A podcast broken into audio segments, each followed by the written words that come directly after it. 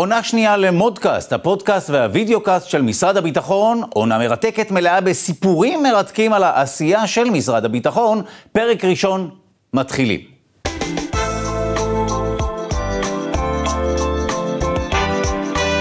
שלום לראש מנהלת החלל אבי ברגר. שלום דודו. ראש, אין יותר.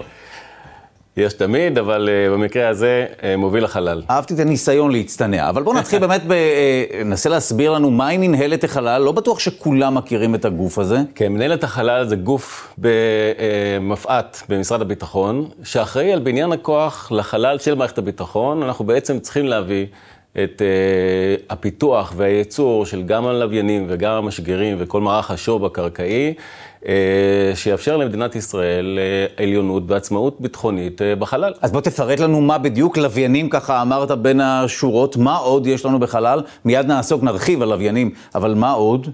אז, אז בחלל, בעצם כל הסיפור הזה הוא הרעיון של לפתח ולייצר ולבנות כל המרכיבים שאנחנו צריכים שיהיו בחלל. כדי שלמערכת הביטחון יהיה את חופש הפעולה בקרקע, אה, לעשות את מגוון הדברים שצריכים אה, בזירות השונות אה, במזרח התיכון, ומהחלל יש לנו הזדמנות. ויכולת לעשות הרבה דברים שאי אפשר לעשות מהקרקע. מה למשל? לדוגמה, צילום, לדוגמה, תקשורת, לדוגמה, ניווט, ועוד הרבה יישומים אחרים שלא נספיק לדבר עליהם עכשיו, אבל כשאתה עושה את זה מהחלל, אין בעצם מגבלות אה, גלובליות. אתה, שום אמנה מדינית לא מונעת ממך לצלם מהחלל, או לעשות פעולות כאלה ואחרות mm. מהחלל. אתה לא מוגבל, אתה גם חשאי, במובן הזה שאתה לא מרעיש, אה, ואתה לא עושה פעולות אה, אה, אגרסיביות שנראות בקרקע כ- כ- כאלה. והחופש הזה בעצם מאפשר לך בכל נקודה שהיא בעולם, בעיקר במזרח התיכון, לייצר את חופש הפעולה שצה"ל צריך. נשמע שזה דבר הכרחי, אה, אה, נשמע כביכול מאז ומעולם הייתה לנו מנהלת חלל, אבל זה לא היה המצב. מתי הוקמה מנהלת החלל? מתי הבנו שאנחנו צריכים לרתום גם את החלל, לא רק את ה... מים ואת היבשה אה, לצרכים ביטחוניים? אז ממש לא. אה, שאלה מצוינת, כי, כי גם פה זה חלק מהאופי היזמי של, של, שיש למדענים ולאנשים פה במדינת ישראל.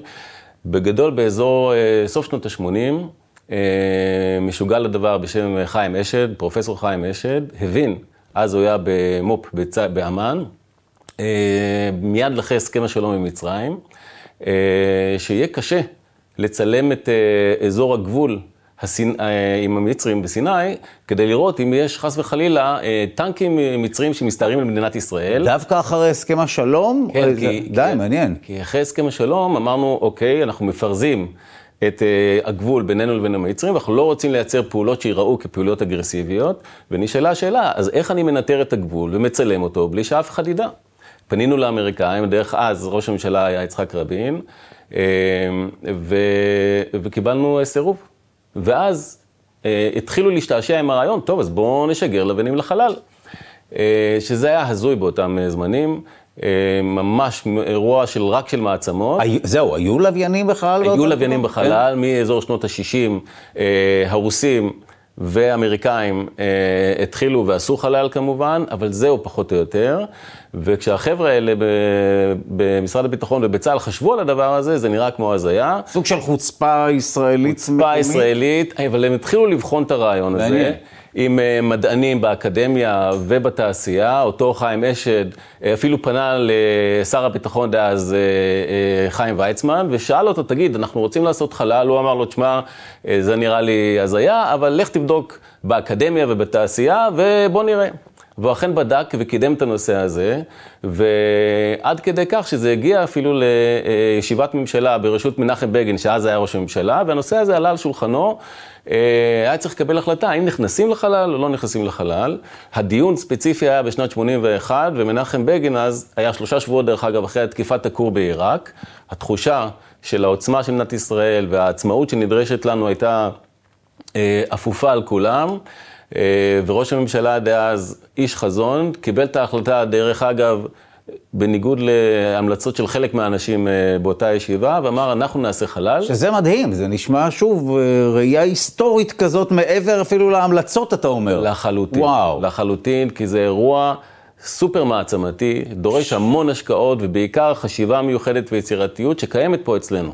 אז זו הייתה ההתחלה, ובאמת, בשנת 95, בשנת 88 היה השיגור הראשון של הלוויין הראשון, אה, שלא היה עדיין לוויין צילום, אבל היה סוג של אה, הצלחה משמעותית, ובשנת 95 שוגר הלוויין הראשון, אופק 3, שממש צילם צילומים לחלל, מהחלל על כל המזרח התיכון, וזה היה האירוע ההיסטורי. מדינת ישראל היא השביעית בעולם, שיש לה את היכולת גם לשגר וגם להפעיל לוויינים ולייצר את כל המודיעין והיכולת הזאת. וזה לא טריוויאלי, כי יש מדינות שיש להן אה, לוויינים, אבל הן לא משגרות, נכון? הן משגרות ממקום אחר וכולי, יש הרבה נכון כאלה מאוד, נכון מאוד. היכולת המלאה מקצה לקצה, כן. גם השיגור וגם הלוויינים וההפעלה, זה יכולת ייחודית, שמדינת ישראל הייתה בין הראשונות בעולם. אה, כן. טוב, אני רוצה לנצל ניצול ציני את העובדה שאתה נמצא איתנו כאן, כדי שתסביר לנו איך לוויין עובד. היו לי כל מיני תוכניות בעבר שבהן עסקתי בלהסביר דברים, אז הפעם אני מגלגל את זה לפתחך. אז... איך לוויין עובד? אנחנו מדברים על הרבה, על לוויינים, לווייני צילום, תקשורת וכולי. אז זהו, דודו. אז זה, אה, הבאתי דגם, דרך אגב, זה לוויין אופק. אה, אחד מלווייני האופק שלנו, דגם שלו, אה, יוצר במכונת אה, הדפסה תלת-ממדית. לא הלוויין, זה רק הדגם שלו. עכשיו, לוויין, זה לדוגמה לוויין צילום. שכאן אתה רואה עם אה, פאנלים סולאריים שמאפשרים לו להטעין את עצמו אה, כל כמה זמן. זו האנרגיה שהוא מקבל? הוא מקבל את האנרגיה שלו, אם זה כדור הארץ, אז הוא מסתובב סביב כדור הארץ לפי חוקי הפיזיקה, אה, חוקי קפלר בהקשר הזה, והוא נע במהירות מאוד מאוד גבוהה, 8 קילומטר בשנייה, סדר גודל של 30 אלף קמ"ש. כשאני למדתי פיזיקה, הסבירו לי שלוויין הוא בעצם פשוט נופל סביב כדור הארץ, הוא כל הזמן ממשיך לפעול. אז למה הוא צריך עוד אנרגיה? כי את האנרגיה אנחנו צריכים לנצל פעם אחת כדי לצל... ממש לעשות משימת הצילום שלנו. אה, נכון. או, או התקשורת, או כל מה שצריך. ופעם שנייה, יש חיכוך בחלל, שהוא מאוד מאוד קטן, אבל לאט לאט הלוויינים דועכים להם בגובה, mm. ומדי פעם צריך לתת להם איזה בוסט עם המנועים שלנו כדי לשמר להם את הגובה. וואו. אז, והלוויין עושה סיבוב של כל שעה וחצי גומר את הסיבוב, ומעלינו הוא עובר סדר גודל של עשר דקות, זאת אומרת, זורח באיראן. מי שפספס, כי אתה כזה רץ מהר על החומר, אבל אתה אומר שהלוויין לוקח לו להקיף את כדור הארץ לא הרבה זמן. שעה וחצי. שעה וחצי. זאת אומרת, זה קורה הרבה פעמים ביום. ביממה זה 16 פעמים. וואו. ביום. הלוויינים שלנו נעים במסלול נטוי.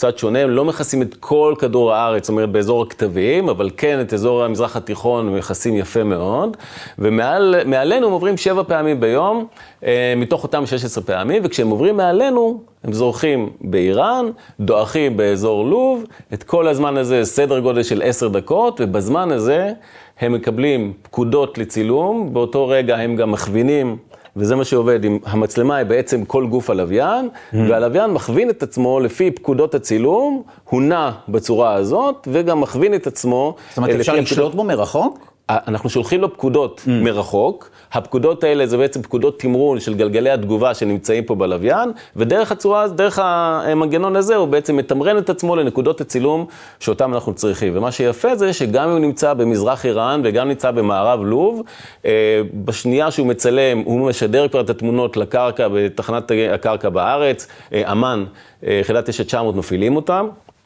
וברגע שמקבלים את התמונה, היא מעובדת, ותוך דקות ספורות היא אה, בכל קהילת המודיעין בצה"ל. אה, כמה לוויינים יש לנו היום בחלל לישראל? יש לנו אה, קבוצה לא מבוטלת, לא ניכנס פה למספרים, אבל יש אה, לא לוויין אחד, יש לנו בעצם קונסטלציה של לוויינים. יש לנו גם לווייני תצפית ויש לנו גם לווייני תקשורת. אה, ו, והקונסטלציה הזאת היא מופעלת במנגנונים שונים. את אה, הלווייני תצפית שלנו, אנחנו מפתחים ומשגרים אותם לחלל, כמובן על ידי התעשייה הישראלית שעושה עבודה מדהימה. שוב, מתוך ישראל, נכון? הכל קורה בתוך תעשייה הישראלית, המדינים הישראלים בתעשיות השונות מפתחות, מייצרות, אנחנו בסוף משגרים אותו אה, בדרך כלל מפלמחים.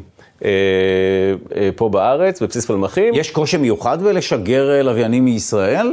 כן, אז, אז זה סיפור מעניין. בכל העולם הלוויינים משוגרים לכיוון מזרח, כיוון שכדור הארץ נע לכיוון מזרח, אז אומרים בואו נשגר לכיוון מזרח, כי אנחנו רוצים לנצל את התנופה. של סיבוב כדור הארץ, וככה בעצם לשגר בצורה יותר יעילה. קבל מהירות התחלתית עם כדור הארץ. אתה מקבל איזה בוסט קטן. שמע, אתה מזכיר לי את לימודי הפיזיקה, זה כיף. זה אז בדיוק זה. ובכל מקרה, היות ואנחנו, אה, יש לנו את הים התיכון. אה, למערב, אנחנו לא רוצים לשגר לכיוון מזרחה, גם כי יש שם אה, מדינות, אנחנו לא רוצים לפגוע במדינות, וגם אם חס וחלילה יש איזשהו כשל, אנחנו לא רוצים שהלוויין ייפול במדינות אויב, ולכן אנחנו משגרים מערבה. וזה כיוון הפוך לבדרך כלל מה שקורה בעולם, אנחנו צריכים להתגבר על סיבוב כיוון כדור הארץ. שזה אומר עוד אנרגיה. עוד אנרגיה, אם הייתי יכול, הייתי בעצם מרוויח עוד 30 אחוז משקל עם אותו משגר, אה, כדי לשגר לבנים לחלל, זה האילוץ שיש לנו, אבל... אה, הלבנים עושים עבודה מצוינת. עבודה מצוינת, אה, טוב, הזכרת את זה שיש למדינות רבות אינטרסים לפגוע בלוויינים שלנו, נכון? יש לנו עיניים בחלל וכולי, יש איזו מלחמה סמויה או לא סמויה בחלל? בשנים האחרונות אה, קורה מהפך אה, די משמעותי בחלל, בשוק העולמי בכלל. אה, חברת ספייס-איקס, אה, מדען משוגע, או איש עסקים משוגע בשם אילון מאסק, החליט לפני כך וכך שנים שהוא רוצה להגיע למאדים. והוא הבין ששיגור עולה לו נורא יקר נורא יקר. ובהקשר הזה הוא החליט, אני אקים חברת אה, משגרים, חברת שיגור, מסחרית, פרטית לחלוטין, מהכסף אה, שלו באופן פרטי, והוא פיתח בסדר גודל של עשר שנים יכולת באמת מעצמתית לשגר לחלל. אה, כשהוא משגר משקלים עצומים, מ-22 טון עד 100 טון. יכולת אזרחית, זה משהו שהוא לא, זה לא מדינה פה. יכולת אזרחית פרטית, הייתי כן. אומר. ומה שזה עשה, זה הוריד את מחירי השיגור מ-100 אלף דולר לקילו, קילו לוויין, ככה אנחנו מחשבים את זה, אז הוא הוריד את זה לסדר גודל של 10,000 אה, ואולי אפילו 2,000 דולר לקילוגרם אה, לוויין, וברגע הזה בעצם הלוויינים הפכו להיות הרבה יותר זמינים, הרבה יותר נגישים לשוק המסחרי הפרטי. למרות שהיום מקטינים את הלוויינים, נכון? מדברים על ננו לוויינים, אז בכלל נכון. זה בזול. מה זה? זה חינם. נכון, אז, אז גם מקטינים את הלוויינים, והם גם הם פחות יקרים. כן. וגם בגלל שאפשר לשגר כל כך הרבה, אתן לך דוגמה, משנת, עד שנת 2020, שיגרו סדר גודל של 50, אולי 100 לוויינים לחלל אה, בשנה. מלפני שנתיים משגרים כבר אלף, שנה שעברה כבר אלפיים לוויינים בשנה, ומדברים פה על אלפים רבים של לוויינים שיהיו בחלל. בסוף אי אפשר יהיה לצאת החוצה עם אסטרונאוטים, אנחנו נקבל מכות מלוויינים. האמת שזה לא צחוק דודו, זה אירוע מאוד מורכב שכל הקהילה מתעסקת איתו, איך אנחנו מייצרים סוג של הסדרה בחלל, שמאפשר לכולם לטוס. דרך אגב, בדיוק כמו שהיה עם אה, האחים רייט, ששיגרו, שטסו בחלל, אה, לא בחלל, טסו עם אה, מטוס ב-1903 בפעם הראשונה, נראה נורא מוזר איך טסים בכלל אה, אה, אנשים עם מטוסים, והיום כמובן יש בקרה אווירית ותהליך שלם שעושה את כל הדבר הזה, אני מניח שזה מה שיקרה גם בחלל. טוב, בוא נדבר על ילדותך, הרי משהו, בטח יש איזשהו זרע שניטע שם, או כמו שאומרים בהרבה מאוד ספרים, האקדח שהונח במערכה ראשונה, הוא זה שישוב במערכה שלישית, היית ילד שראה סטארט-טרק, מסע בין כוכבים. הכוכבים, מלחמת הכוכבים, ואיזה ילד היית שבסופו של דבר הדבר הזה הוביל אותך להיות ראש מנהלת החלל? תראה, האמת שלא, כמובן שלא תכננתי את זה, וזה היה אה, מסלול מרתק שעברתי עם עצמי, אבל אה, ראש מנהלת החלל זה לא היה אפילו בחלום הכי אה, קיצוני שלי. נולדתי בדימונה, עיר בפריפריה, ששם בעצם היינו חשופים למעט מאוד דברים. אה, באזור הזה של הטכנולוגיה וכן הלאה, ילדות אה, מאוד אה, מאושרת ונעימה, אבל כן הייתה איזושהי תחושה של לא, לא נחשפים מספיק. לפעילויות כאלה ואחרות. כן. אבל כן, הייתי איש טכנולוגי, מתמטיקה, פיזיקה ו... אני חוזר למלחמת הכוכבים או מסע בין כוכבים, הרי יש שתי כתות, אתה יודע, יש כאלה שמשתייכים למלחמת הכוכבים, זה סטאר וורס, זה עם החרבות, ויש את מסע בין כוכבים, ספוק עם האוזניים. אז אני בתוך המסע בין כוכבים, מסע בין כוכבים. חד משמעית. שמע, עכשיו, עכשיו אפשר להתחיל את הרעיון כמו שצריך, גם אני איש של מסע בין כוכבים, מעניין מאוד. אז אוקיי, אז זה היה גם חלק מהילדות שלך. אגב, לא מעט אנשים ממשרד הביטחון אה, הגיעו במקור מדימונה, מה היה שם ש... שאלה מצוינת. תראה, יש הרבה חבר'ה באמת מדימונה שאני מכיר שהם כן. צמחו מהדבר הזה. תראה, באמת הייתה לנו אה, ילדות טובה. אני חושב שהקטע של השקט וה... אה, המושקע בילדים שם אה, בעיר, כן הפך אותנו למשהו מיוחד, אני חושב, אבל כן היינו צריכים לפרוץ החוצה כדי לחוות דברים אחרים. ואני חושב שבכלל, כל הקטע הזה של הפריפריה, אני מאוחר יותר הפכתי להיות מפקד יחידה באמ"ן, יחידת הלוויינות באמ"ן, כחלק מהשירות שלי, והחיבור הזה לפריפריה, אה,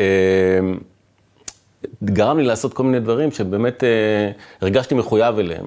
ואחד מהפרויקטים שעשינו היה לחבר את אה, אנשי היחידה שהם מפעילים לוויינים, וכולם אנשי אה, מדעים מדויקים, ובאים מעולמות אה, מאוד מתוחכמים, וחיברנו אותם לחבר'ה מחוות השומר, חיילי מקא"ם, אה, שלא התחברו בכלל אה, לעולם הזה, וגייסנו.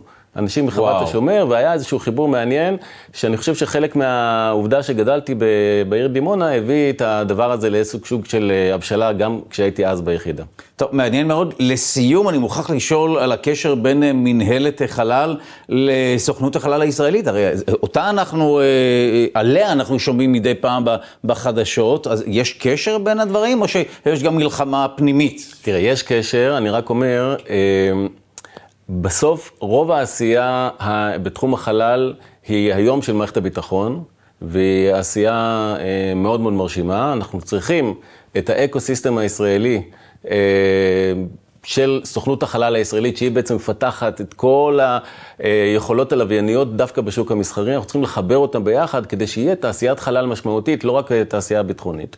רק אני אומר בהקשר הזה, שתעשיית החלל הביטחונית היא בעצם הליבה שעליה מבוסס, מבוססת כל יכולת החלל הישראלית, ושם יש מדענים מדהימים, שמגיעים, מביאים יכולות פורצות דרך, ולמרות שמדינת ישראל מדינה מאוד קטנה אה, ומאוד צנועה ביכולות שלה, אנחנו מצליחים אה, להגיע לחלל ולייצר יכולות אה, מאוד מיוחדות שמאפשרות לנו לשמור על אה, השמיים של המדינה שלנו. שכנעת, נגיע למאדים בקרוב, או שאילון מאסק עוקץ אותנו? אנחנו מנסים קודם כל להגיע לירח, אני מניח שזה יהיה ההישג הראשון.